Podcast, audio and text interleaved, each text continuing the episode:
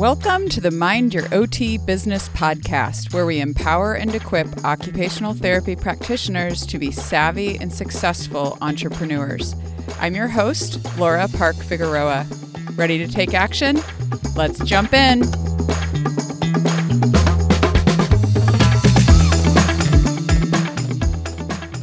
Everyone. Welcome and Happy New Year. This is the first episode of 2020 of a whole new decade. It's very exciting. I'm so happy to have you all here and listening, and I hope your new year is off to a great start. Mine is because I got to interview the one, the only Melissa Lapointe for this episode. She probably needs no introduction, but in case you haven't met her online somewhere or seen her awesome work, she runs Melissa Lapointe Consulting. She is an online business expert, and her job is to help therapists take their work into the online space with confidence.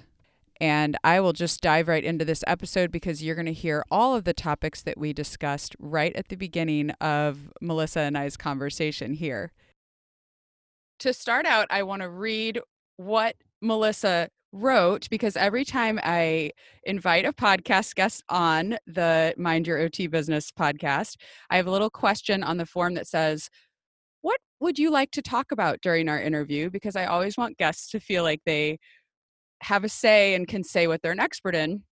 And this was really interesting because everything you wrote, Melissa, is like it could be a whole episode in and of itself. So here's what Melissa wrote, and then I'm going to let her chat about all of these things. What do you want to talk about when you come on the podcast? And Melissa said, mindset, money stories, minimalism, personal growth, confidence, the art of selling, how therapy school sets us up to fail in business, fear of success, and my favorite, a brain based approach to online learning. Melissa, welcome. I'm so glad you're here. Thank you, Laura. I'm really excited to be here as well. We are going to try to cover all of these Oh, we in will. the next 60 to 90 minutes. I'm so excited. This is going to be a fun conversation. I am so- caffeinated and I am ready. Good. Me too. Me too. I had my coffee this morning. So, before we dive into all of these exciting topics, I am so glad to have you here. You are such an expert in the field of online learning and many other things that you mentioned in that in that long list. But before we dive in, I want you to share with everyone how you started your current business and what it looks like today so they have a picture of who you are. Sure. Um, so I started my business in 2013, and at that point had seven years pediatric experience behind me and was venturing into the world of women's health. So in 2013, I started my business, but I was in denial that I was an entrepreneur. Like I actually use those words. No, I'm not in business, but I, but I do need a business license. But no, I'm not in business. Right. That was the uh yes we had a few wake up calls. Uh, so that was in 2013 i'm in a pretty small town so 14000 people and when i started my business it was a combination of pediatric services uh, so i was working in a number of private schools and I was integrating cash based prenatal postnatal health services into my practice. So, focusing on family wellness. So, I had a mom and baby group. I was doing community workshops related to sleep. I was starting to do a little bit of sleep consulting and really looking to also teaching has always been a passion of mine Mhm. so professional development workshops whether it's community workshops public speaking in 2014 so at that point my little guy was just about to turn three and uh, so still very part-time primary caregiver trying to to do it all juggle all the balls. And in 2014 i had my first workshop. So 2013 i had my first retreat.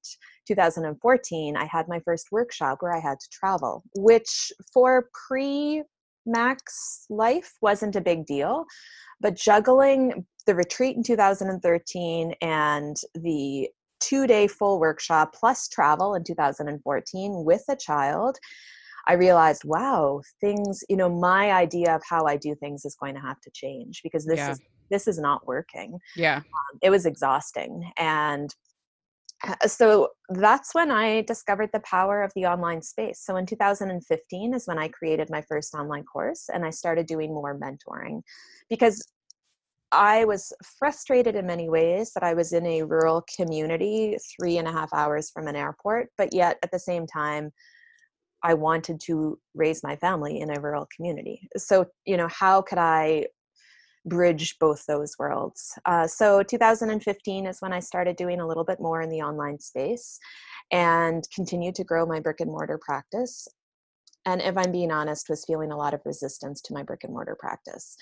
Um, was growing, you know, like referrals generate like referrals, mm-hmm. and I mm-hmm. was working just doing work that wasn't necessarily fulfilling um, but that's what you know the advice i was being given and well right. if you want to make it work this you know this is what you have to do and yeah the business mentor i was working with the accountant i consulted with and so i put my head down and said okay i'll do it. I'll grow my brick and mortar as a platform for my consulting and mentoring services.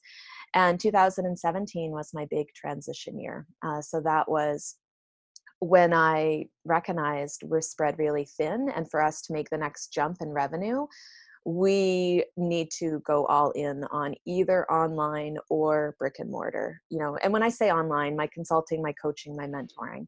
Right. Uh, so i had consulted with a business advisor in june 2017 and she said well you know i can help you. She really wanted me to stick with the brick and mortar and i was really digging my heels in and she said okay well what if i told you i will work with you but we only you know we we can only choose one online or brick and mm. mortar mm. and i'm advising you to go with brick and mortar what would you say and i said i would say i need a new business advisor hmm. she said okay right uh, you have so to follow was, your heart really i mean you know, your heart wouldn't be in it no and i at that point had established enough connections and contacts in the online space that it was um, it just felt so right and mm. you know I, I was waking up with a bounce in my step i loved what i was doing i was so passionate to continue down that route uh, so that was in june and then july 2017 is when the wildfires hit british columbia and that's when i was evacuated for two months oh, gosh um, so yeah and i know a lot of people listening to this you know as we're seeing what's happening in australia and my heart goes out um, and as an entrepreneur you know that was that was two months of a lot of my revenue still had the expenses i still had the overhead um, yeah. but i was not anywhere close to my office. I happened to have my microphone and my laptop so that was the summer that i decided to launch a membership community because what else do you do when you're evacuated? Right right. Um, so that began my transition and then when i came back in september i had to make a really you know it was it was time. I am i going all in or not so I connected with another OT entrepreneur that was interested in incorporating pediatrics into their business. Uh, they were quite a larger scale business and i said hey i have you know I, it really mattered i didn't want to just leave my kids and my families and my my clients right. hanging so it was my transition year. I started mentoring a therapist for their company to take over my pediatric caseload. Um, I sold off my equipment, my assessment tools. This is part of my plan. And then we had our perfect storm. So my son was having a lot of health issues. That was the year he was diagnosed with a brain tumor, and we were medevaced. So we had surgery, we had his recovery, his rehab. Yeah. Uh, and again, I could work from the you know i was working from the lobby of the hospital i right. was working and it was my outlet you know it really was from a stress management standpoint that was where i felt like i did still have some semblance of control in my life yeah. um, so for me to have that i was actually very thankful very appreciative yeah. i had yeah. something to focus on um, to you know it sounds crazy in a workaholic way but that was a form of self-care for me yeah was, i hear you yeah, yeah i believe it yeah so that was so 2018 again was a was a big transition year as i was wrapping things up with this contract with with letting go of my strong beginnings brick and mortar practice and the the mindset work that came with that you know so often questioning is does this make me a failure? Does this mean Hmm. you know like there were a lot of questions coming up as i was trying to practice with integrity and and let go of a big piece of me you know that was something i had really worked on for a long time to build up. Uh, so fast forward to today you know i did successfully let that go and now i've been 18 months i'm hesitant to say working from home because in all honesty i don't have a lot of stuff meaning um, like I work from my laptop. So whether it's on the East Coast when I am spending my month there in the summer with my family, um, or whether you know, it doesn't matter where I am. I Right. have reduced the stuff in my life to the point now where I'm location independent. Um, so I have a fairly simple setup. Um, I have a small team, which means I do need to carve out time for leadership, for management, for accountability, for Mhm. the CEO piece. So that's been a big shift. Um, and pr- you know, primarily working with occupational therapists. I say primarily. I did have a couple of other. No, at this point, I only have OTs actually on my caseload. Uh, so my time is spent coaching and consulting. I do a little Mhm. bit of mentoring, but primarily coaching and content creation for the OTs in my community is where the bulk of my time is now is now spent um, and learning to say no to all the shiny objects and all the projects that i want to do but i Right. haven't figured out how to clone myself uh, so 2020 for me is a lot of letting go and simplifying so that Mm. i can do more with less Yeah. I always say that about entrepreneurship. It feels so the shiny obje- object syndrome. It feels so exciting in some way to have that because I feel like a lot of people mid career kind of burnout. And with entrepreneurship, it's interesting. And you've just told a really great story about how you can shift and change as your life changes. And it, it seems kind of limitless what we can actually do as entrepreneurs when we see a need and and we can move to meet that need and change Mm, our own jobs you know it's just Yeah. it's just a cool thing about entrepreneurship that i really like that a lot of people bring up but that your story is particularly great for it. Um i have some questions that came up while you were sure. telling your story. So did you have employees in your brick and mortar practice or what were you a solopreneur at that time? I was a person with control issues. Um, so i had an executive assistant and she helped with she was not an employee so she was a contractor Yeah. and she helped with billing with admin tasks. I call her my work wife. She just did a little bit of everything. Yeah. Um, she stayed with me. So she was with my brick and mortar and she's actually transitioned to our director of customer support and we're now training her to actually be director of operations. Okay. Um, she's still a contractor. I've had that discussion with her around do you want to be an employee this year? Um, and she really enjoys the flexibility of, of being Yeah. a contractor. And okay. Um, and then I had another OT doing some contract work for me. So she was a contractor. And then I had a behavioral interventionist. So in British Columbia, with our autism funding, hmm um, I had a number of clients with autism, and I had a behavioral interventionist. She was also doing, oh, essentially, you know, she had her early childhood education, some additional training, and she was Yeah. providing extra support with our families. Uh, so that's what I had with my brick and mortar, but I never had employees. Yeah, they so they were all independent contractors. Yes. Yeah. And then now you said you have a small team. So your um admin business manager who's training to be director of operations, she's still with you. is. And and who else is on your team now? Um, so we have a small team of virtual assistants that Okay. do some of the tech. Um, I'm just starting to interview a graphic designer. Um, that's another one I have a really hard time letting go of, and I currently do it all myself. Um, but it's not conducive to stepping into the CEO role to be Right. hours on Canva every week. I'm the same. I love Canva, but I'm like, this is not a good use of my time. Someone el- I should pay someone else to do this, but I love it. I know, I know, it's so hard.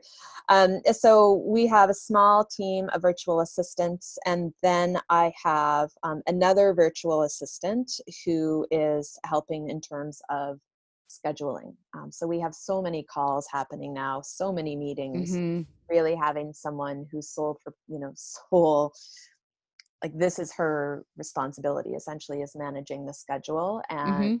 making sure call reminders are being sent out and the links and all of that stuff the replays you know it's built up now we have so much content coming out that that has turned into a position in and of itself um, again contract you know part-time um, and then looking at social media so Yeah. we do support for social media uh, that we're currently integrating into um, when I talk about 2020 and, and the CEO piece, so right now, what we have front and center is our onboarding process. So we're working on our team onboarding process, and then our two people who are going to be helping with Instagram and our Facebook groups are going to be going through the onboarding process, and then they're going to be helping us. Okay. Yeah, so just trying to get my my ducks in a row. Yeah. So when you say onboarding, you're talking about having this is something I think that is really important for all business owners is to have a process that people go through. I found myself wanting to say process because I've been talking to you long enough. Like I love your accent and I keep wanting to imitate it.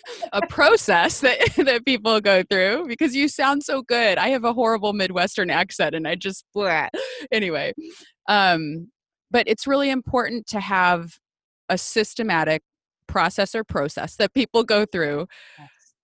to make sure that you've covered everything that needs to be covered with with someone who's coming into your business so that you know that you're all kind of on the same page and that everything um, has been done to prepare them for the job that they are going to do right? So how do you manage that process? Do you have it in a project management app or do you have someone who's kind of managing everyone who's going through the process is that what Uh, you just said you have someone doing that So how we are setting it up, so we are using Kajabi as our platform, and Mhm.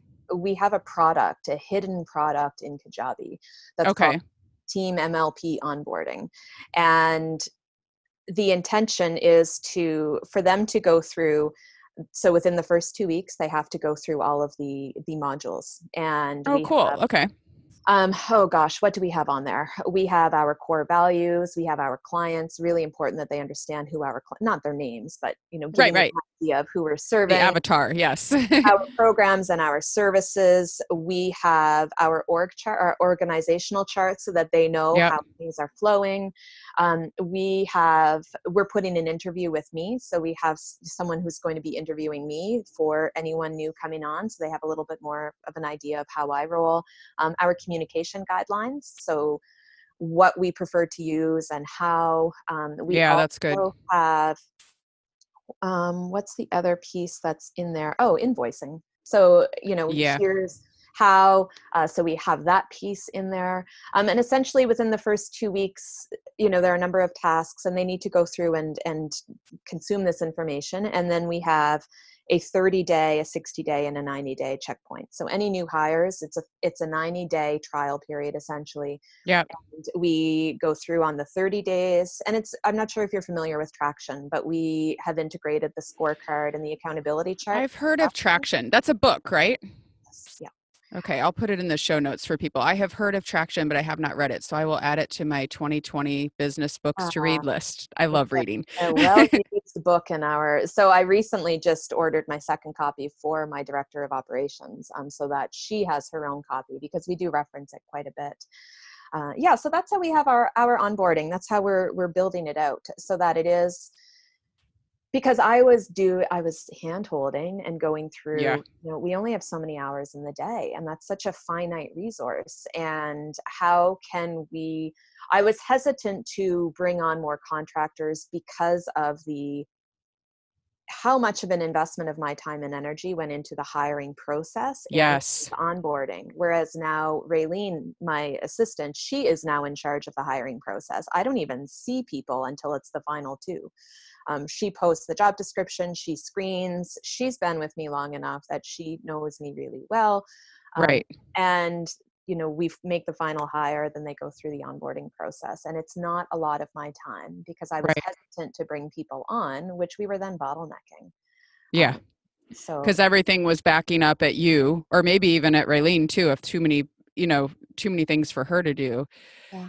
it's yeah that's good to get systems in place to then free up your time Definitely. um and and if i'm hearing because i feel the same about we call her our business manager at outdoor kids ot and she's she's we're having a call this week to talk about her taking on some more responsibilities with some of the mind your ot business stuff and uh, her name's nicole she's fabulous and I feel so thankful for her, kind of the same admiration and gratitude that I hear in your voice about Raylene. Just like I fully 100% trust her. And I would say for anyone running a business, having your your first hire be someone who's going to help take some of that administrative load and who's really organized and who is fun to work with, that you enjoy working with, that you are able to communicate well, that you get along well to work with together. I think that's it's such a, a help in a busy business owner's life to have that person. Yeah. So we're thankful for you, Raylene and Nicole. um, okay, so those are my little extra questions because I wanted to kind of get a picture of your team right now mm-hmm. but let's let's talk a little bit about um, because i think it's interesting to me how you set up the onboarding as kind of an online course essentially for the people who are coming into your business right so it kind of flows into the question i wanted to ask about when you say you wanted to talk about a brain based approach to online learning I want to make sure we cover that because you said it's your favorite topic. So we're going to hit it right off the top here. Um, what does that look like? What do you mean when you say that? And and how can people kind of design online courses to have mm. a brain-based approach to online learning? Well, and this is something that I mean, we could have a whole episode of things right. that OTs are good at that they don't give themselves credit for. Oh, you're preaching my language, girl. My goodness. and if I were to talk to you about running a face-to-face workshop and, you know, you have a sensory background, what would be important for in terms of skill retention, in terms of motivation, in terms of learning styles? I guarantee you would not just be sitting there talking. You would make it interactive, you would have movement incorporated. Yep. You know this stuff. And it's no different in the online space. If anything, you need to be even more aware of it because Studies show we now have the attention span less than a goldfish. Yes. and the reality is, when you look at you know we we are seeing a boom in the e-learning industry but when you look at stats for completion rates it's like 95% of online courses don't get completed so right. we put our heart and soul into this content and then it doesn't people don't go through it um, so when i talk about a brain-based approach to learning it's really don't make it about you make it about them and you need to be aware of the different learning styles so you know looking at verbal lecture instruction so some people prefer to discuss they enjoy dialogue they really they're oral learners mm-hmm. and they really want to talk things through some people learn through doing through learning they're kinesthetic learners we have our visual learners who really like graphs, pictures, mm-hmm. lists, demonstrations. And then we have people who like to learn from taking notes or reading. So you when you're designing your online course, what I when I'm working with therapists around this, it's taking a step back and creating your outline and when you create the outline and i i mean this is a very hands-on process where we have sticky notes and we have recipe cards. Yeah. Create your outline and i use the word modules think of it as chapters in a book whatever right. word you want. Okay so i'm going to have six modules in my course. Well each of those modules then get broken up into lessons and that's when you want to be cognizant of the fact that there are different learners out there. And can your lessons incorporate different variations of that material? Yeah. Small bite sized chunks. That's great. You know, it has to be small bite sized chunks. So, really looking at, okay, um, can I highlight because we have people who are asking, well, why is this important? Okay, can I share personal or relevant stories? Can I share case studies?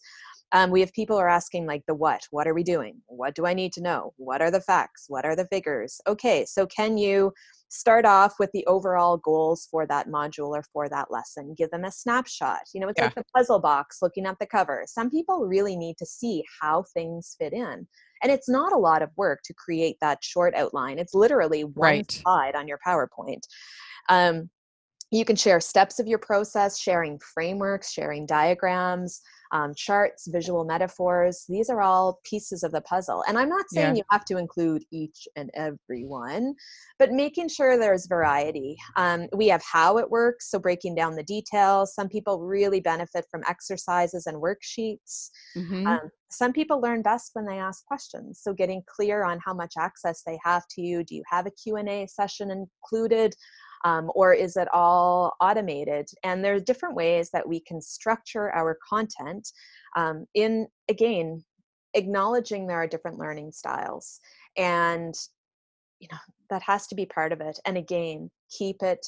My first online course, um, it's embarrassing now because like i had some two hour powerpoint presentations and now that i like have been i just didn't know you know you, right. you don't know what right. you don't know and i my first online course i was creating it based on how i would facilitate an in-person workshop yeah because i didn't know any different right um, you know 2015 melissa versus 2020 melissa is very different um, right but, but you I, went for it. This is the thing like i it, went for it it's yeah. just i feel like you never would be where you are now if you hadn't made that maybe quote unquote mistake because clearly people learned from what you had to share. You sold the course you know so i just think it's it's it's cool to see your process of growth as an online business owner. Um, but I just want to celebrate that you went for it in 2015, which five years ago, when very few people were really getting into the online space and doing courses. Now courses are huge, but five years ago, things have really changed, you know? So I'm very sleep deprived. I wasn't necessarily making best decisions, to be honest, Laura. right you were maybe workaholicing a bit, but okay.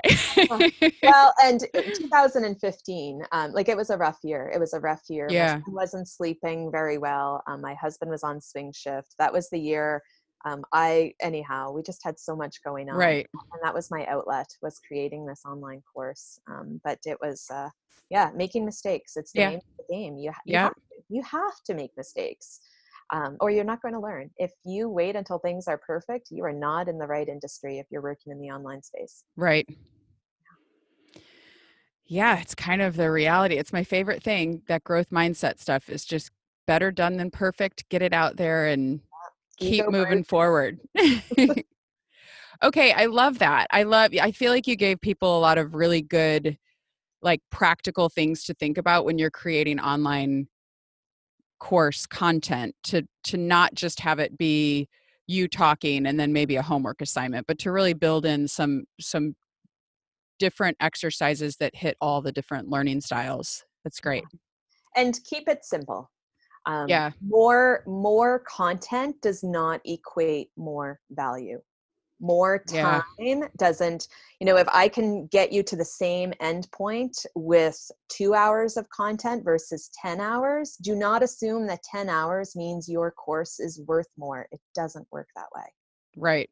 So that's the other piece you know don't think you're layering in more value by layering in more content. People are busy. They don't need it we're in an era of content overwhelm Oh, it's so overwhelming. I think I think that's something too that can paralyze people is is seeing how much is out there and feeling like, well, why would little old me? I don't really have anything to say. You know, you, we just get, especially OTs, we have an inferiority complex, and I think, you know, what's sad too is I literally I just posted on Instagram.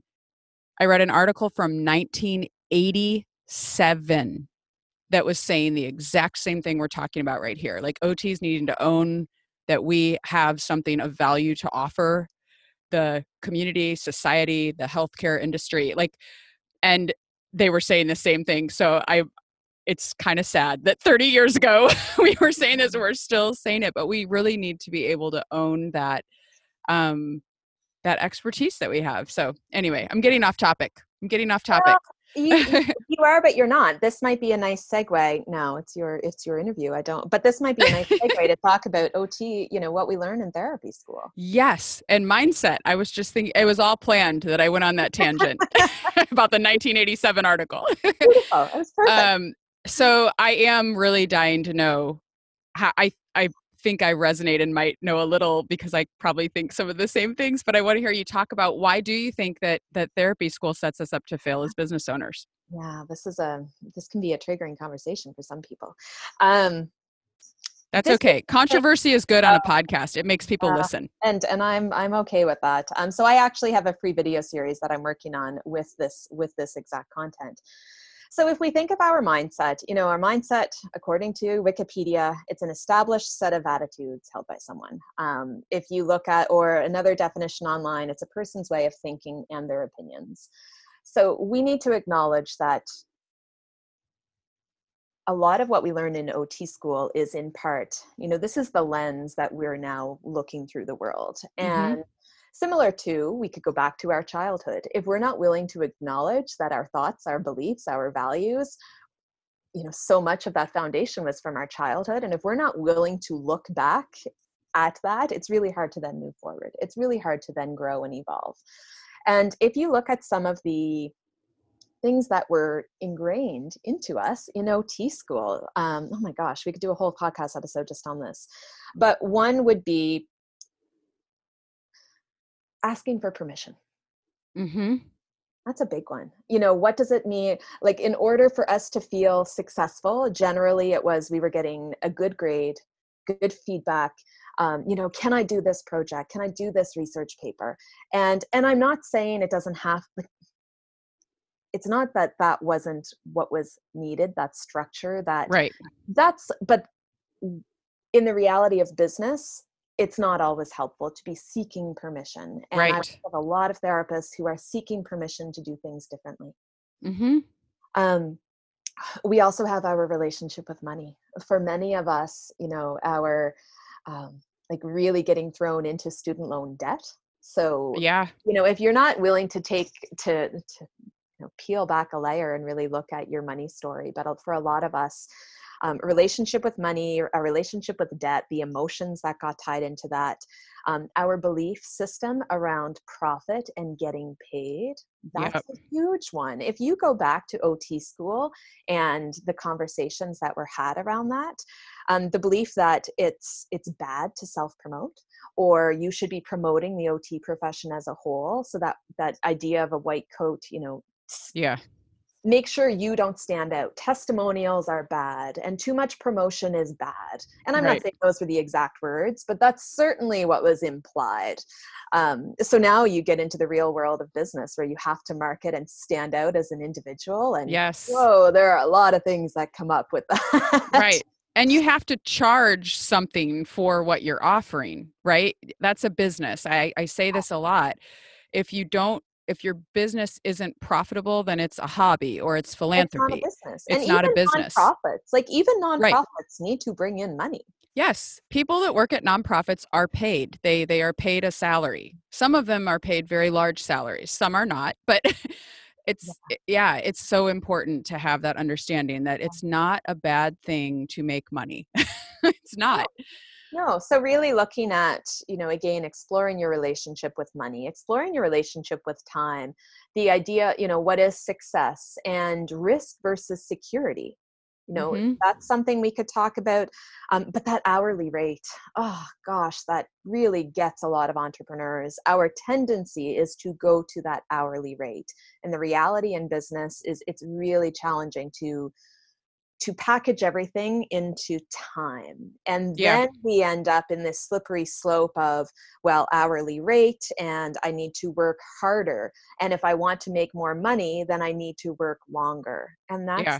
that's BS. Yeah. It doesn't have to be that way. But if you can't take a step back and acknowledge that your thoughts your beliefs you know it's it's working harder and money doesn't grow on trees and you need to hustle and no, you do not. Um, but again, if we are constantly looking at well you know my time is worth this much per hour it's it's a different way of of thinking. Now again i know that there's a practical time and place for having an hourly rate i understand right. but we still have to take a step back and and look at what makes us tick look at that cause effect what we what we apply meaning to that's not always truth and right. really leaning into you know is this true? Is this true for everyone? And the, the big question i like to ask a lot of my coaching clients what is it costing you to hold on to this belief? Yeah. stopping you? You know and then they start million dollar question. Oh gosh. Yeah. Yeah so that unpacks a lot yeah and you know so i think there's just things that we need to learn to let go of um, as entrepreneurs in terms of what we were learning in, in therapy school.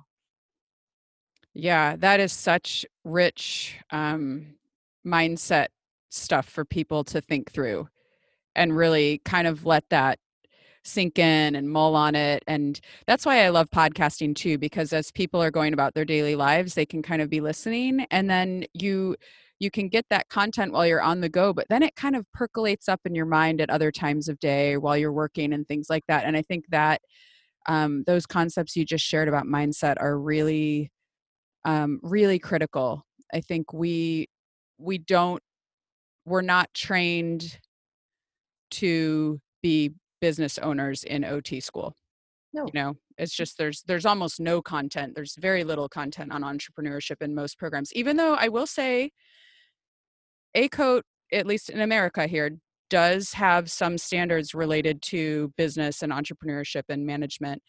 So I appreciate that. But I think most schools kind of touch on it and don't really offer the kind of robust education and mindset kind of stuff you were just talking about that's really so critical if you're going to be a therapist running any kind of business not even just a practice but a but any kind of business yeah well and there's also like if we look into doing being becoming this is doing being becoming belonging. Mm-hmm. and you know much respect to Ann Wilcock. And and i have in the last two years really been leaning into being doing becoming and really putting the be first. Who do i need to be? Hmm. and how can i embrace that now? And really looking at you know because i can do put my head down and work hard. Right. It's not you know if i'm still doing things the way you know to solve a problem or to do things differently sometimes we do need to reinvent ourselves. And if i want my business to go in a certain direction really visualizing what is the ceo in three years time of that business? You know how are they acting? How are they um, showing up as a leader? How are they showing up for their clients? Uh, what are the finances? You know what is their relationship with their p&l reports? Yeah. and okay i need to be that way now I can't right. wait until I hit a certain level of success. It's okay, how can I embrace the those traits and and show up in my life right now? Uh, yeah. Uh, so, you know, Raylene and I have been having a lot of those conversations in terms of what some tasks have, you know, tasks that have fallen on my plate. And I said, would a CEO of a $700,000 business be doing these tasks? Right and really recognizing we need to protect my time. We need to do a better job of protecting my energy and recognizing that i have some tasks that i could outsource for five dollars an hour to the philippines if i really wanted to. And what you know what would a ceo do? Um, and how can i act that way now? So it's something i've been spending a lot of time on is my my inner game and and how i'm showing up. Right because you need that space to be able to do that inner work. If uh-huh. you're if you're just putting out fires all the time as an entrepreneur and you're not taking time for me it's like taking a hike. I get my best ideas like my most creative ideas or my most inspiring ideas or clarity on a problem that i'm trying to solve in the business when i'm out on a hike yeah. And and i think if you don't have the time or space to go on the hike or to sit and do the mental work or to go swimming or to exercise or to meditate or whatever you do that that kind of refills your cup and lets you do that inner work on yourself you just don't have the time as an entrepreneur to you're if you're putting out fires all the time. So that protecting your time is a really important concept i think especially as um, a business grows. If you want to grow a business it's really important to keep kind of stepping into that role you know?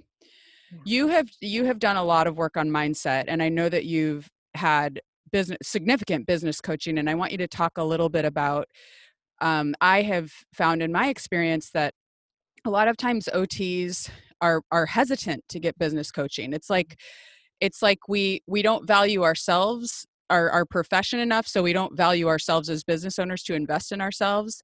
So I want you to share as much as you're willing to share about your experience with business coaching and what it offered you. And if you're if your game, even a general ballpark number of financially, what have you invested in yourself as a business owner? Gosh, I don't think I've been in denial of that number.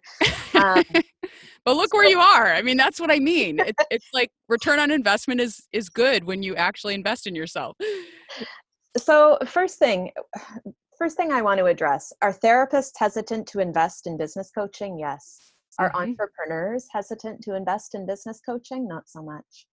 There is not one, cer- like, I'm in a lot of groups for entrepreneurs, and my coaches, my coaches who are running multiple seven figure businesses yep. have coaches. That's just the reality of it.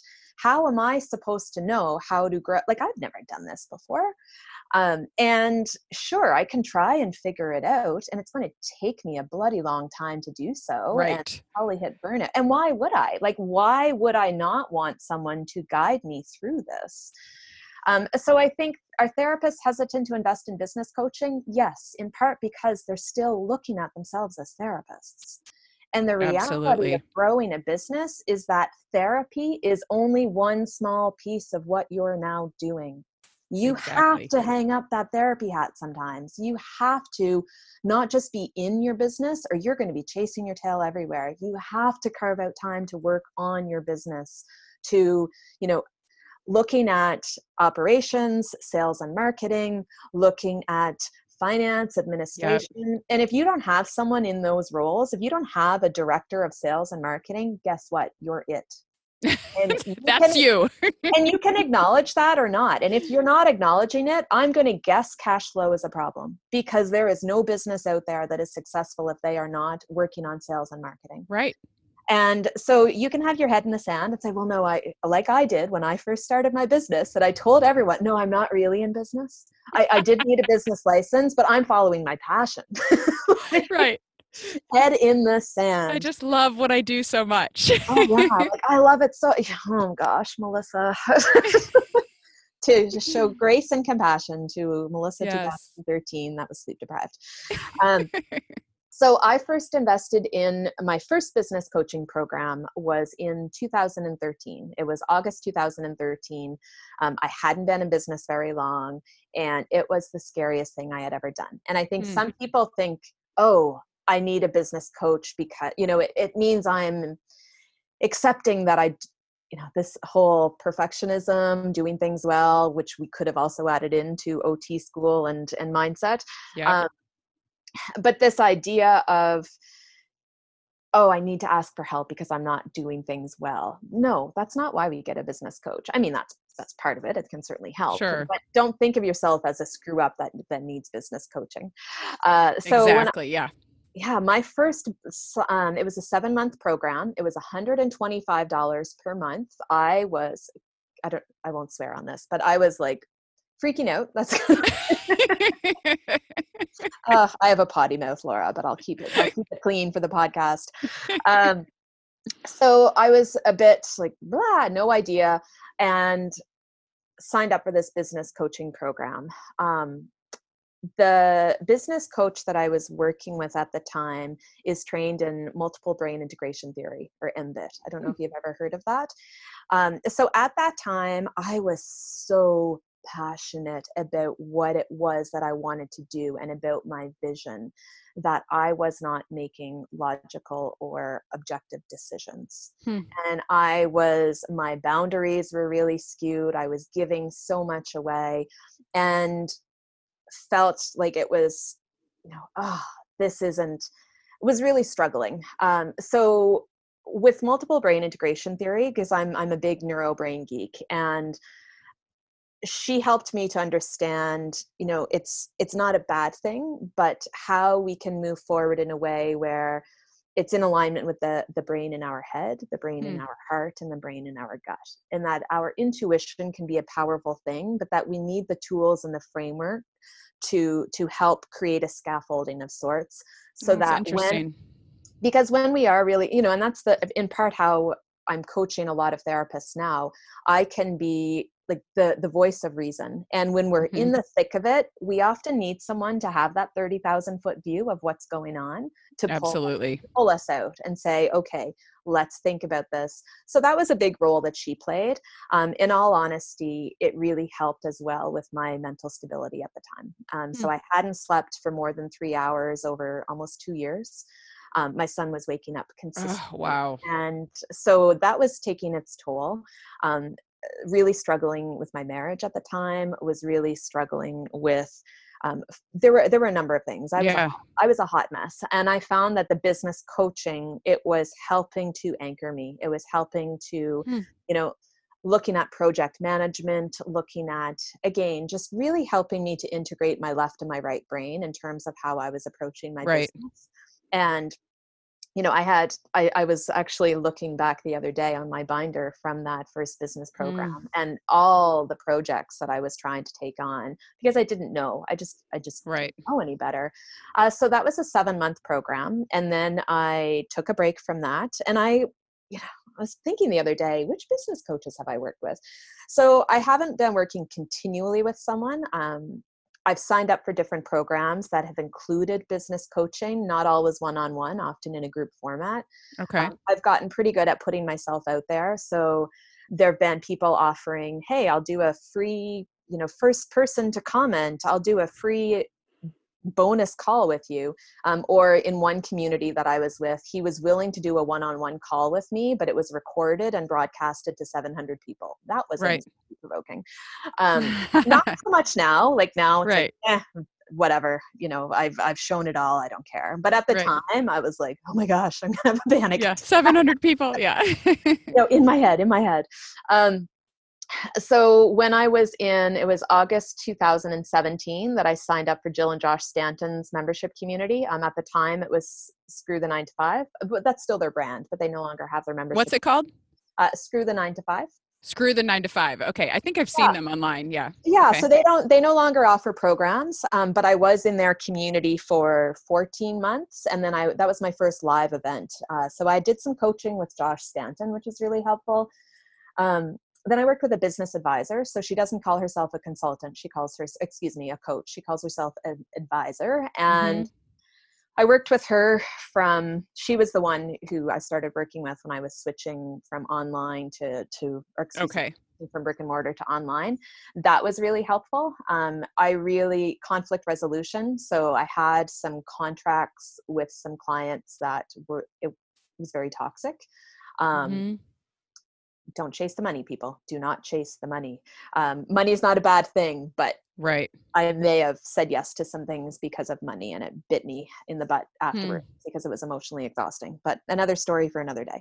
Um, but she really helped me to navigate again. We really worked on strategic planning, on leadership development. Uh, she was very left brain focused. But at Hmm. that point, with all the things going on with my son, with all the same, um, my husband's workplace had burnt down two weeks before my son's emergency My surgery. So- gosh.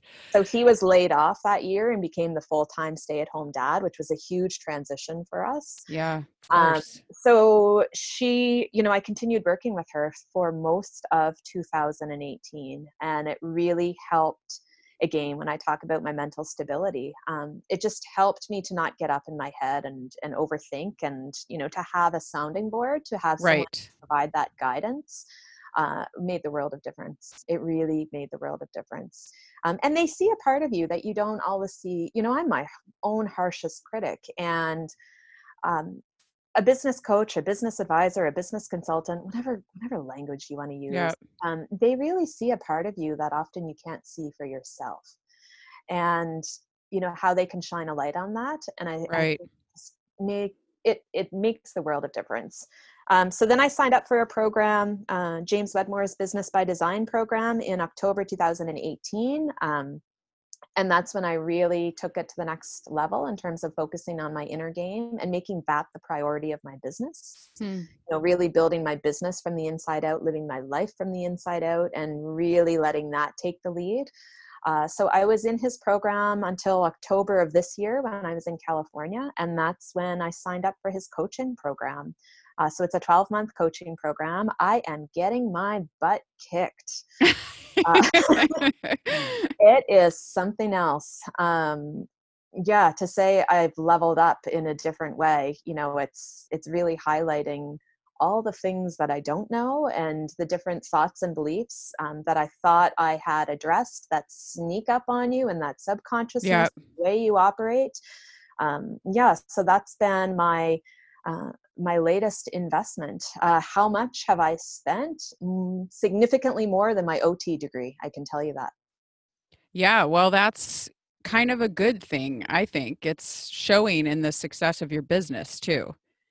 Like if if we if we expect that we're going to be great OTs just from going to OT school, no. Like we all go to continuing ed, we all build our skills after OT school and it's the same even more so with entrepreneurship. It's almost like we need the OT degree plus the continuing ed and coaching and support. Well, we do yeah. though. I mean, the sales and marketing piece is 90% of the game. Uh, you know, yeah. it depends. Who here has taken a sales and marketing course in OT school? And if you did, it was probably incorrect, to be honest. Right. Um, or, or, I mean, honestly, if you went to school, this is, this is what else, like if you went to school many years ago, even if you did have a course on business ownership, it's, the game has changed with the there online are, world being a whole a new million ways to run a business and if you have a certain blueprint for how it should play out um, not necessarily you know and, yeah. and really and i think giving ourselves permission to build the business that we want that feels you know that that where we feel like this is you know for me my my business through all the the chaos in my life my business has become such a like i don't want to call in sick around my business. Right. Um, you know for me it's turned into like it's it's a passion project. It lights me up and i think that's what a business should be. When i look at my overall health and well-being my my business plays such a pivotal role in that. Whereas 2015 definitely i was more at risk for burnout. I was you know exhausted. I was working way too many hours. Right 2017 2018 it was a lot of the same but i think it was more as a coping strategy with stress so that was my go-to was right. I'll, I'll work um, but really trying to pull back and and do more with less hours. Yeah that's important. Yeah. And good learning. Yes. Um, I want you to talk a little bit about, um, and this is, I don't have a good segue for this, but maybe mindset ties in some to selling our services. So what do you what do you have to share with listeners about selling? I think that's something that our mindset as OTs is always like you kind of mentioned it. You can't promote, you, you shouldn't, mm. you know, selling be confident and you shouldn't how, sell. How many therapists I've heard say selling is icky. Selling My, is icky, you know, yeah. well, it's it's going to be it's going to feel icky if you don't address your you know internal belief internal, systems. One hundred percent. Um, so first of all, if you're in business, you have to sell. So there's no getting around it. So you can either lean in and be uncomfortable and learn some skills, uh, or you can put your head in the sand and chances are you're going to be one of the eight out of ten businesses that don't make it past 18 months like if yeah. we're just saying it how it is yeah uh, if you are not selling and marketing, then your business is not going to succeed. That is the reality. Right. So, okay, if you're still with me and you're like, yes, Melissa, I'll lean in, I'm going to commit to this. Can you think of a time where you have bought something where the transaction was transformational, where you did not feel icky, where you felt rewarded, where you were excited, where you mm-hmm. were ecstatic? I'm sure all of us have something in our lives, I hope, where we can you know again pushing back on that selling is icky it's like can you find just one time in your life where you were part of the selling process and it didn't feel icky okay right. you know can we now take that and build on it but things that you need to to look at um, you know do you project your money story onto others that's a big one so mm-hmm. if you're mm-hmm. not willing to look at your money story you know oh $500 is so much money. I cannot ask for $500. Well, there may be someone out there that doesn't think it's a lot of money or that doesn't miss a beat in terms of investing in that. Um, so that's an example of projecting your money stuff onto someone else. Uh, do you love your offer? Yeah. You know, it's a lot easier for me. Like I have, uh, when I get on sales calls or clarity calls and I'm talking about some of my programs, I am so excited to share because this is a gift. I love my offer and I have no problem telling you about it because it lights me up. And if it's not the right fit for you right now, that's okay. Right. That's, you know, that's not a reflection of me. I love my offer. So, looking at what it is you're selling, do you feel good about it? Do you feel bad about charging? So many times we were like, oh, coming back to OT school, oh, I yeah. shouldn't make a profit on this, or oh, I shouldn't be charging for this. Okay, it's pretty hard to sell if you're feeling guilty, first of all. Yeah. You know so these are some things that you you need to work on and looking at the transaction as the transformation um, and understanding that anyone listening to this podcast if i went into your computer right now how many free ebooks would I find that you have not used? How right. many free resources, how many free courses have you signed up for that you haven't used? Because it's free. So you're not putting value on it. Yeah. If you're offering things for free, people aren't valuing that. If they don't have skin in the game, they're not showing up. So you are doing a disservice to people by giving things away, not only a disservice to your business. Right. So, you know, really working around um, around that and and understanding that there's a psych like we try to logically reason buying buying is a psychological phenomenon there are so many emotional layers mm-hmm. it is very illogical so don't try to well I should charge this much because how much time it, t- you know, we come back to time. Yeah. It took three hours and my hourly rate is 150 per hour. So I'm going to charge that, but 450 sounds too much. Oh my gosh. So maybe I'll do 350 and then I'll resent it because I can't pay my bills yeah. right? So you know you're not doing anyone any favors if you can't sustain the level of service because you're not charging enough. So right. undercharging across the board i think is an issue. Um, but really looking at are you spending time with your money? Like on a mm-hmm. regular basis. And like if i'm giving you a gift and you take that gift and squish it up in a little ball and throw it in the corner to gather dust balls until you absolutely need it and you're desperate how does that make me feel? Like if you look at the energy tied up, and it's same thing. Mm-hmm. Like if mm-hmm. I'm going to give you three hundred dollars and you feel bad, you feel guilty, so you put it into your account right away. You turn a blind eye. You don't want to address it until you have an outstanding bill that you have to pay. That's not a good energy flow to bring into your money situation. Mm. And really honoring um, the impact you can have by generating more revenue. You can yeah. impact more me- people if you have a higher income. You don't have to feel bad about it. Um, right. There's so many great things that we can do if we have a healthy cash flow. So I think, you know, it's selling, but also there's the promotion, there's marketing, but our relationship with money, our money stories as health professionals, so many of us came into this because we truly had the desire to help. We didn't. Yeah. yeah. But, the reality is, you can help more people if your business is healthy and that yes. charging and spending time with your money and acknowledging the power you've given to money. Well money will give me more freedom. Money will give me more independence. Money will give me more flexibility. No that's yeah. the you're attributing that to money but i know people who have freedom who don't have a lot of money. Right. i know people who have power who you know who have a strong voice who don't necessarily have a lot of money this is all part of what we need to explore and, and recognize in our relationship with money. It's complicated. It's so complicated and fascinating. It is. It really is because you i think you don't really realize how much your inner world affects your life as an entrepreneur. Yeah. That's kind of been the topic of this podcast actually. Almost everything we've talked about has been about the inner work you need to do as an entrepreneur to be to run a successful business you know and i think that's like that's my theme for 2020 is really carving out time to work on my business mm. carving out time for planning we just wrapped up we had um, a two-day staycation where Raylene joined me at a hotel five minutes away. My my son was so confused. You're going to a hotel? but down the road right um, so that was our christmas bonus but that's where we because we both work from home and that's where we did our 2019 wrap up what went well what lessons did we learn what right carry forward and then we planned out you know we had bristleboard calendars all over the walls and that's where we did our 2020 planning and reflecting um, and we're going to do that quarterly now where you know we just both found so much value in being somewhere different and really yeah.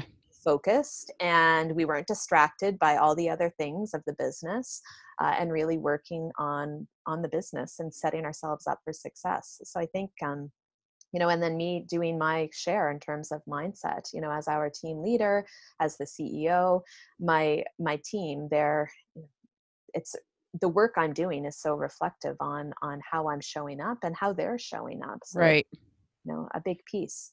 Yeah i think i struggle with that too like just in in um not in my business coaching because i don't have a team per se yet for that side of the business but at outdoor kids ot when you have employees i think there's this fine line between being a good leader and wanting to like be their friend you know what i mean? Like you have to you have to almost say i'm i'm not their friend. Like like because which is hard because some of these people are my friends. Like they came into the practice because they were like would you hire people? Because i want to do this too. And i was like well i guess i'll grow it you know? Like this was like four or five years ago.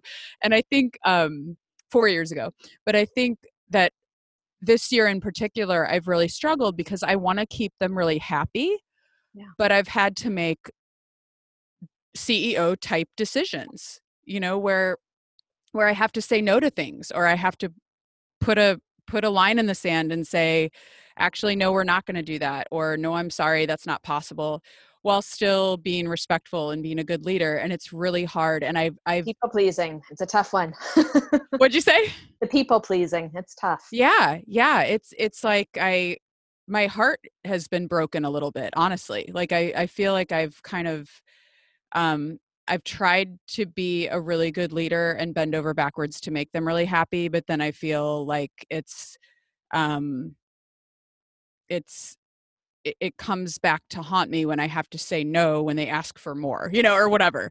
Not necessarily pay but just situations that have come up or whatever. Yeah. so it's interesting. It's I, I like how you have um, mentioned several times in this episode, like as the business owner, as the leader, as the CEO. And I think we need to think that way. If we are growing businesses where we're managing a team, we really need to invest in ourselves and think about our own leadership skills. And again, mindset work. It's, I need to do it. Everybody needs to do it. It's an ongoing process throughout our whole lives, I think. But, agree. Um, okay, so we're we're coming up on the end here, and I have like a few more questions. I want to I want to have you talk just for a minute about uh, minimalism. Like you mentioned it a little bit at the beginning of the of the interview, and I loved when also on the form that I send to podcast guests it says location of your business, and I love that you wrote location independent. I'm not in Canada, my location is independent. Oh, I, I loved it. I was working at a California today or this week. This totally goodness in October for a bit. Um, yeah, it's awesome. So so like, how do you think when you think about minimalism as a business owner? Um, how do you think people overcomplicate business ownership? Like, what what tips do you have for staying minimalist? Um, so often when we're first getting started, we feel we need to do all the things and be in all the places. So, mm. lesson number one yeah. we do not need to do all the things. We need to do one or two things really well. We do not need to be on, in all the places. It is impossible. You do not need to be on Instagram and Facebook and Pinterest and Twitter and then wonder why you're not generating revenue because all your time is spent on those. Um, so choose one or two and get really good at them. Um, I do system audits quite frequently for therapists where I have a template, I take them through what systems are you using and why, what are the features, what are the benefits. And often just through that systems audit, I can save them some money because it's like, mm-hmm. do you mm-hmm. realize you have three different systems that are essentially doing the same thing for your business? Right. And we can't you know if we look at decision fatigue and you know managing all the parts the less we have to manage the better so getting really clear on what systems you're using and are you ready for them you know i'm a big fan of investing in something to grow into but sometimes you know if it's two years away you don't need it right now so really ask is this going to benefit me in the next three to six months um, clutter you know clutter digitally. So, how do you manage your email? Email is meant to be a productivity tool. I have a really healthy relationship with my email right now, and mm-hmm. it's in part from that business advisor that I'd worked with for so long. Um, but it's meant as a productivity tool. It's not meant as a junk drawer. And right. same thing with Google Drive. So creating some level of organization for your virtual office, for but then we have to look at our physical location and clutter you know looking at do you do you need it so even when i was running my brick and mortar really trying to accumulate equipment that could be considered you know we can use it in different ways uh, mm-hmm. uh, so i think recognizing if you have a lot of stuff around you um, it is it takes energy to manage it yeah. takes energy to so i apply that to you know paperwork um, do we need it in paper format? Can we have an electronic version? Where is that stored? We put a lot of time every season so every we have four seasons so every season i do a purge. Do i love it? Do i use it consistently? And i do that mm-hmm. for my home as well as my business. Um, so we live in a small home we're tiny tiny home dwellers and the day we move into a bigger home because it, it is going to happen eventually um, it's going to be a shock because we don't have a lot of stuff hmm. but it hmm. means i'm mobile it means you know i it, for me being transient is actually really it's it's an, you know it's one of my core values one of my yeah. personal values and it's really important to me um, and that's okay it's not for everyone and that's all right but for me having less stuff means i have more time to to do it means i have more time to live my life yeah. and i'm not spending as much time the other piece let's be honest is i have add and how that presents itself is i have spent hours of my life walking around my house looking for my keys and my bank card. Hours. Right. And guess what? If i like if i don't have a lot of stuff it's easier for me to find things. So my productivity levels have soared as i've implemented different ways to manage my add because add as an entrepreneur is also a superpower. It is yeah. and uh, but we need to find ways to manage it. And Systems, one of the ways, yeah. Yeah and one of the ways is is for me to embrace minimalism and have less stuff it also means that my overhead you know uh, what i am able to do I, it doesn't cost me a lot of money you know even my vacations um, mm-hmm. my my wardrobe like i don't have i used to have a lot of shoes i don't have a lot of shoes i prefer to go barefoot like little things that makes right. a difference and while you think well how's that related to business well i work from home if i have less stuff around me to distract me it actually makes a world of difference in my business yeah Wait, you said you live in a tiny house. Like what's what's square footage for you of a tiny house? 800 square feet. 800 square feet with 3 people? With 3 people, one bathroom. Okay. Yeah. yeah. So we live in 1100 square feet with 5 people. So mm-hmm. I should say I live in a tiny house too. I always say our house is small, but when I think of tiny house, I think of like the house on wheels that is 100 square feet, but you know, if you do like 200 square feet per person, that's about what we have here. So, and we have one bathroom. People said to us when we when we were looking at houses, they're like, "You're going to buy a house with one bathroom and three kids?" And I was like, "Do you know how much a two bedroom house costs in Berkeley, California?" Like, nope, we're not buying a two bedroom house. But I, I joke that it will be the perfect size once the children are, or yeah. two, maybe two of the children are out of the house. But it does keep you minimal. I mean, that's the thing I try to appreciate about it I try to appreciate that the space that we have requires that we think carefully about anything we bring home to put in our space. My house is very cluttered because I have a husband who has ADD and likes clutter. I'm like, Melissa, can you talk to my husband about minimalism, please?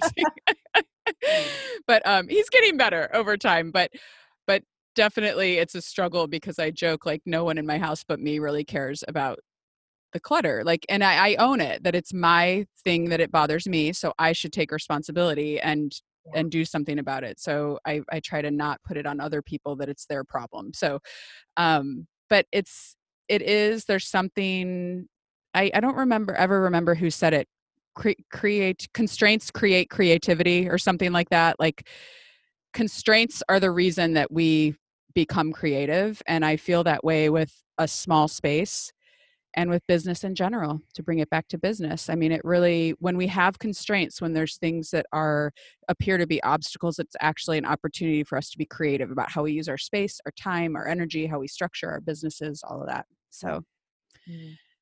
um, okay so let's wrap up with our last few questions. So we kind of talked about a big failure when you talked about the two hour long powerpoint that you did but is there anything else you'd want to share about your biggest failure you've experienced in your business and how can other people avoid the same mistake you made? So it's interesting because what would be perceived as a as a failure for melissa 2015 2016 you know for me to have thrown out $2000 on a contract you know I loved your podcast episode on websites. I also did mm-hmm. that. I had a beautiful website, beautiful website. Functionality, yeah, but yeah. it, was, it was pretty. Um, it was like a high, uh, you know, I always joke it was like a, a, high heel pair of shoes in my closet that I would never wear, never use, right. Uh, but so pretty. Right. Um, so I have made a lot of mistakes and, you know, across the board. Like I, I could go into um, accepting a grant, uh, which I thought was a really great idea at the time, but had not the best boundaries and it was very confusing as to who was doing what. The grant was in my name, but I had someone from our community helping. Uh, my website, um, different consulting contracts I've taken on, um, hiring people where it wasn't the right fit. Oh my mm-hmm. gosh, the list could go on and on. What would I say is my biggest? Well, it's hard for me to say that now because who I am now is very different than who I was in 2015.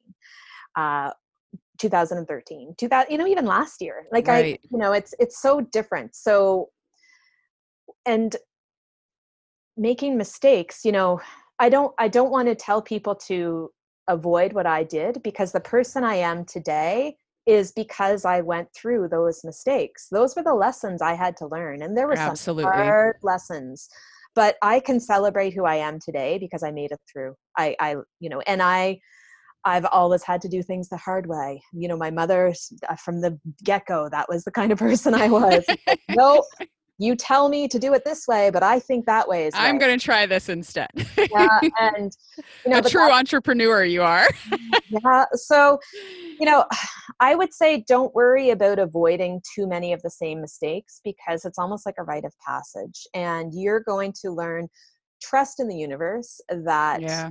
you're going to make mistakes you know how many it can be a goal i'm going to commit to making 20 mistakes this year i love it really yeah. big ones because that means you're trying things out mm-hmm. and you're you know yeah we we just have to we have to learn and getting things to just good enough and then putting it out for feedback and so many of us it's like oh but it's not an a plus worthy paper yet i can't let someone right. edit it. It's like let it go just right. it there. And and be open to that feedback really be open to the feedback because there's going to be positive feedback and there's also going to be things that will really help you yeah. make it even better right? And that's the only way you're going to know that is by putting it out there I, I love your answer. I, I think I'm going to change that last question to something like, what's the biggest failure you've experienced and what did you learn or something? Because really that's growth mindset, right? Like it's not about avoiding no. mistakes. It's about embracing the, the potential in mistakes to really teach you something. Yeah. Uh, I love it. Yeah. okay. So, oh, go ahead. Were you well, going to say? Yeah, just to throw in something quickly in there, because this is an analogy I use for therapists a lot, because they're like, I've learned the concepts. Why is online so hard? Why can't I figure this out? And because so often we're we're smart, we got into OT school, uh, and understanding that I can, you know, let's use swimming. Um, I can give you a guidebook I can give you books, I can give you presentations, I can test you on your knowledge, I can test you on the concepts. You can probably then disseminate that into a 10 page report. But if I threw you in the water, can you swim? Yeah. and we can learn and so often as ots that's what we're used to is learning concepts learning information and disseminating it into our lives and doing it well and in entrepreneurship you have to let go of that that therapist had and in entrepreneurship you have to just do it and learn as you go because all the concepts the the background information the knowledge you, you have to now execute and implement and that's where the learning happens and that's what a lot of therapists are shying away from whereas i'm the one you know the coach the ones i coach often i'm giving yes. Kicks in the butt. It's like come on jump over the ledge. Do it. Yeah yeah put it out there. Yeah. I'll, I'll, be there to catch you when you fall but let's just get you to the ledge and right. jump over and start actually you know executing and taking action and then the lessons will come. Yes. And that's not even that's their experience to have you know as the coach it's it's our job to kind of get them there to making those leaps but it's their experience that they have to learn from. Yeah you can't. And and as someone like i love to save people. Oh it's like oh i want to prevent you from going through the pain i mm-hmm. went through but as a coach that's not you know i can make a bit of a soft landing and i can be there to to talk you through it after but I can't take away that experience for you. Um, I would be doing a disservice to you and to me. Right. And it's the same way for our clients actually when we're practicing OT. We we need to be able to let them have those experiences too and not not feel like um, that's on us as an OT if they make choices or things that yeah. that um, it's their experience to have. So it's kind of true in, in all aspects of life. Mm-hmm. Okay, what's going awesome right now in your business? Uh, what's going awesome? I love what I do, um, and I have the best clients.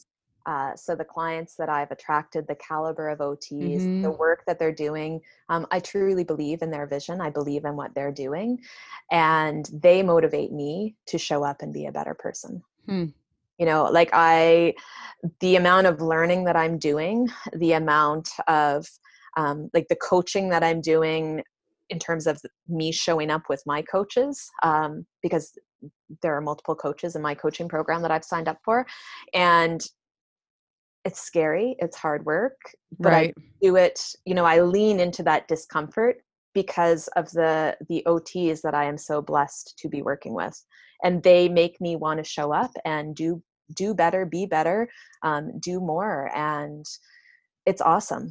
Um, so yeah, that would be what's going really well is we are, um, we just love who we're working with and we love the work we're doing and to see the ripple effect.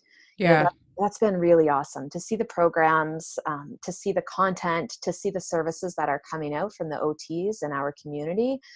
Uh, it's it's just really really inspiring and it's why i you know get up in the morning with, with i can start work at 5.30 in the morning and it's it's okay i'm so motivated to show up and yeah do, um yeah so that's definitely what's going really well and then the other piece is really feeling strong and confident in you know the the law of dharma in in doing what it is i'm feeling called mm. to do and how i'm showing up um so it has meant again you know carving out time to be ceo carving out time to be planning carving out time for solitude um, that's a big one for me. I used to feel guilty about that whereas now it's considered you know it's it's imperative for my business to function is i need to have quiet time uh, where you know i go for daily hikes with my dog and i um, and that's a priority. I think in university anytime in, the past when i would get stressed uh, self-care would be one of the first things to drop for me whereas now i can't afford to let self-care drop because you know it's like I, I go back to rugby and and the, you know the I didn't play very long because I hate hurting people, but but but I you know the, the I was a prop and like how much of my role is in holding space for therapists going through really intense transitions in their lives right. therapists who uh, just managing the overwhelm because life happens even when we're growing a business life still happens. You know yeah. parents um, relationships fall apart we have health emergencies we we move physical locations and we still need to keep our head above water. So yeah really prioritizing my my my own work um, and so much of that has come from the therapists that i've that i've been so blessed and gifted with you know attracting into our yeah. yeah so what i hear you saying is no know who your ideal client is to work with because that's really going to fuel your passion get so clear on who it is you yep. want to attract. Um, I cannot tell you how many visualizations I have done, how many worksheets, how many exercises, writing out who's my ideal client, what's important to them, how how are they showing up, how do I want to attract them into my life, and then creating an offer that you love. You know, so it's it's this beautiful combination of having an offer we truly believe in that mm-hmm. we love, and getting really clear on who it is we want to attract and being okay with telling people if it's not the right fit um, yeah. it's it's i don't have to work with everybody and i shouldn't work with everybody that's that's not i i think that actually makes it more attractive to the right people.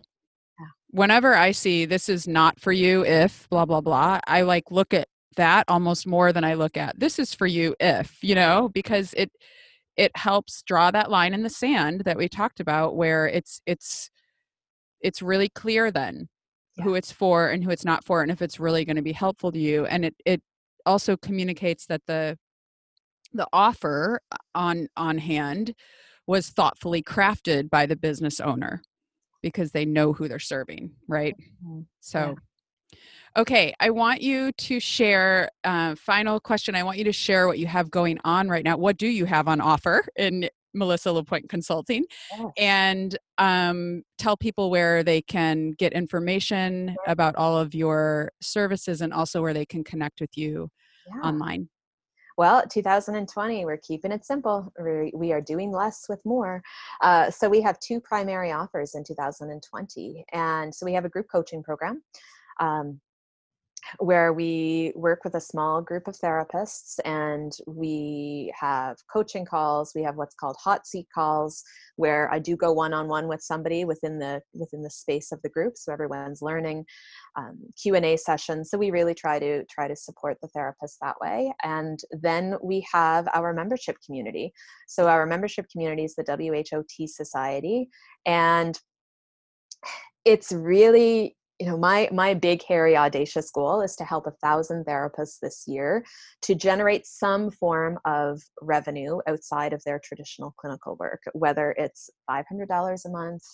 Um, i do have another goal where i want to bring 10 therapists this year across the six figure mark um, so that's you know yes, getting more it. into my one-on-one. So I do work with six therapists at a time, one-on-one. So I have my group coaching, and then I have six therapists that I do more intensive work one-on-one with, mm-hmm. where they are in the group, but I also do a coaching call and a strategy call each month, and then they have unlimited access to me through Voxer and email. Um, so that's my coaching. And then with the WHOT Society, uh, so we're going all in on that this year, um, meaning before it was like an offer, but we were still dancing around with what it might look like. Hmm. Uh, but with the WHOT Society, there are. Hold on, tell people WHOT, Women's Health and OT, right? Uh, well, so it started off that way, but it's okay.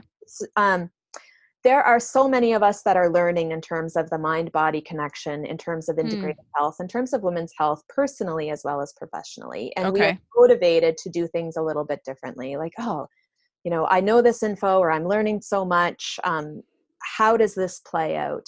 And for some of us it may be working in women's health but for some of us it's not you know it's like oh okay. this is applying to the work i'm doing in rehab. This is applying to my pediatric practice so where we're going with the whot society is really looking to attract ots who are craving more adventure mm-hmm. who are really looking to reignite their passion for OT. I'm seeing so many OTs being quite disenchanted with the healthcare system, um, doing things differently. And the OTs we're attracting are really craving more autonomy and more flexibility. Like they're recognizing that um, Monday to Friday, nine to five, is not necessarily fulfilling and how exhausted they are trying to you know household responsibilities parental duties trying to have a life trying to be balanced uh, but the reality is we need money to to live. And yeah. you know there are other ways uh, whether you want to just dip your toes into it um, or whether you want to go all in. But one of the biggest pieces that we're trying to layer into the whot society so we have master classes and workshops and you know looking at coaching coaching is a is a really big one. So i'm working with a lot of ots who want to be offering coaching. Mm-hmm.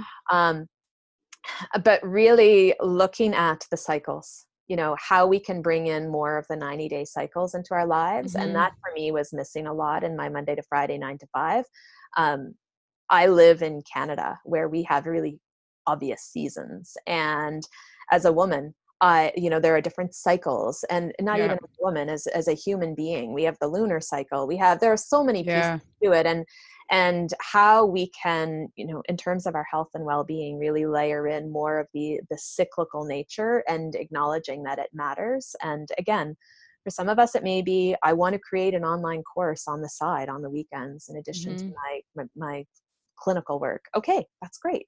Or you know run a blog or a podcast or there's no right or wrong there's no um, yeah but just making it a little bit easier. So that's what we're doing mm-hmm. through the whot society. Uh, definitely there's women's health but whether you're integrating that personally or professionally um, you, you do not have to be practicing in women's health. We attract a lot of people who are practicing in women's health but uh, right. it's really looking at doing things a little bit differently and having fun that's the biggest one for 2020 that we're going for is how we can bring some adventure and some fun uh, into our lives. And um, yeah, so those are our two main offers. Um, we're keeping it really simple. So where people can find me, melissalapointe.com. Um, we do have, I have a free Facebook group. Uh, I will be very honest. I have a love hate relationship with Facebook and I do carve out a lot of time. So my Facebook group goes quiet and then I jump back in. And yeah, I'm not going to apologize for it. It's yeah, I'm kind of the same. Yep. You know, and it works for me. And if you okay. want a Facebook group that's super engaged, um, maybe there's lots out there. so. I love I love your Facebook group. I think you're just in there, and I mean, being the same type of person who's kind of in and out of Facebook. I like to go deep. Yeah, I'd rather yeah. come in for half an hour and really um, do a deeper dive, and then I and then I disappear for a bit, and mm-hmm. it, it is what it is. Um, so I do have- really. Can I just give a plug right there because I feel like that. Um, it is exactly what you said. You, when you come on and go deep, there are so many free resources there. If you are listening to this podcast and you're interested in OT, what's it called? OT.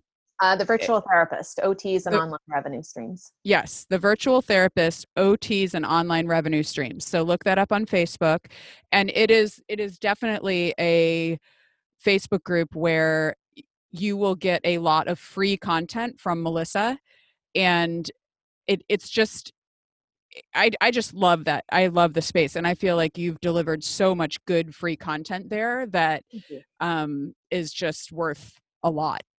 but it's free.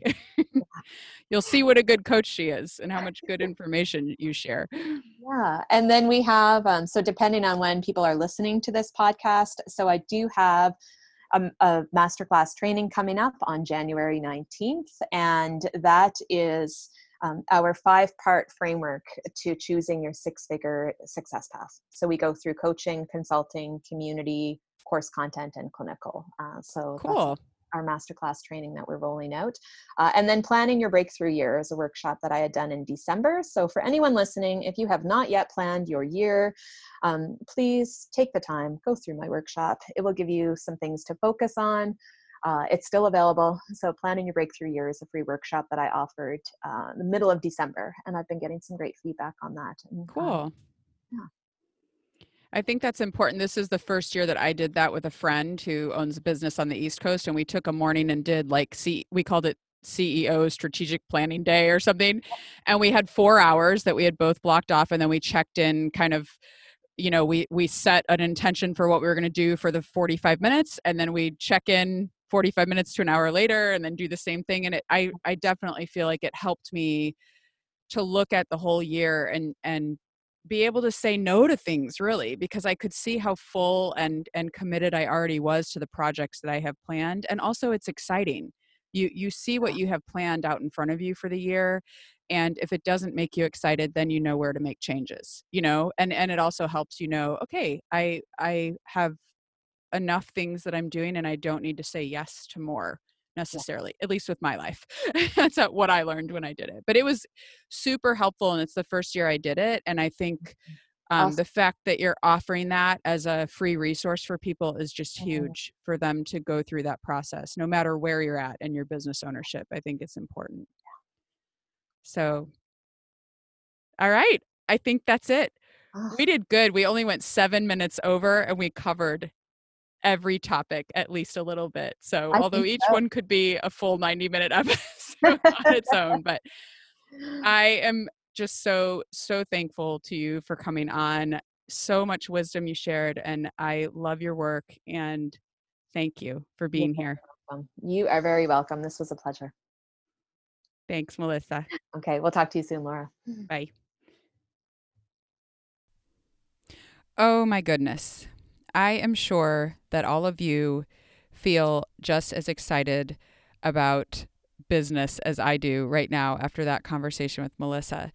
So, if you haven't listened in before to Mind Your OT Business, at the end of every episode, I encourage all of you to take action. So, something that you heard in this episode, a small step forward that will move you in the right direction based on something you learned in this episode. After this episode, I took a large step instead of a small step and decided to hire Melissa to help me with the rollout of my online course and some of the group coaching that I hope to launch this year in my own business. So, I share this with you guys because I often say on the podcast that you should invest in business coaching. And I'm just being transparent and telling you I am investing in business coaching for myself, even though I am a business coach and I do help people set up their practices and run their practices well or their businesses. And so it's really important that as an entrepreneur, you are learning and growing and that you're willing to reach out for help when you need it from people that have been there and done that. I was talking with a friend yesterday about business and and actually she's in a very high powered corporate position here in California and she was saying how she just has so little time. She's like, It's time. My kids are young and I can't get any of this time back. I have to work 60 hours a week. And it reminded me of that saying we always hear that like time is our most precious commodity. And I share this because what happened in my mind as I was talking through after the podcast with Melissa how to how to structure things and and whether or not we would be a good fit to work together what happened in my mind was that I realized that I am very busy this upcoming semester with school and work. And I was hesitant to invest in business coaching because I was busy. And as Melissa and I talked through some things, I realized that time is my most precious commodity. And if the money that I invest in business coaching, in this case with Melissa, I have been coached by other um, coaches as well in the past. If the money that I invest in business coaching is going to save me time as I roll out new services or change things in my business, it is worth the money. So, investing in business coaching can seem like it is something, and we touched on this a bit in the episode, it can seem like it's something that's so expensive, right? Or a cost that isn't mandatory or necessary in our business. But I would argue that you really, with good coaching, you really gain more than you're losing, quote unquote, financially, than you're paying out financially, because it's all about your time. It's managing your time well. And coaching can help you do that because you have an accountability structure in place, someone who has been there and done that. Who can help you efficiently run your business and effectively as well. So, along those lines, I've been thinking for a while about offering a free on air coaching call to any business owner or potential business owner who might be interested in such a thing. And it basically would mean that you would come on the podcast as a guest and we would do an on air coaching call where I would be working with you as a coach to help you think through issues that you may have or questions that you may have related to starting your business or growing your business. So, if that is something that is of interest to you as you are listening to this, here's how you can let me know. First of all, if you are not on the Mind Your OT Business email list, join the email list and let me know in the comment when you join the email list that you are interested in the on air coaching call and you want these specific questions to be the focus of our conversation and let me know what you need help with there. If you are already on the Mind Your OT Business email list, that you will know that you are because you should be getting occasional emails from me with some helpful information about running a business. If you do get those emails, you're on the email list. And if so, then just shoot me a message through the website, or you can leave a voice message on the website and let me know that the on air coaching call is of interest to you and what your questions are. I cannot guarantee if there's a lot of interest that we'll be able to do them for everyone. So your questions are really important because that will help me decide if I am the right person to help you think through those questions it's really important when you have a business coach that you hire the person who can help you with the things that you need help with. So I want to be able to help people, so I wouldn't bring someone on that I didn't feel like I had expertise to help. So, okay, so it's out there. You guys feel free to let me know if you want to come on for an on air coaching call, and we'll get it scheduled and hopefully published sometime in the next four to six months, I'm going to say, because I have some guests lined up for the coming months. So, take a small step from this episode today, everyone. Remember, small steps make great gains over time. So, until next time, mind your OT business.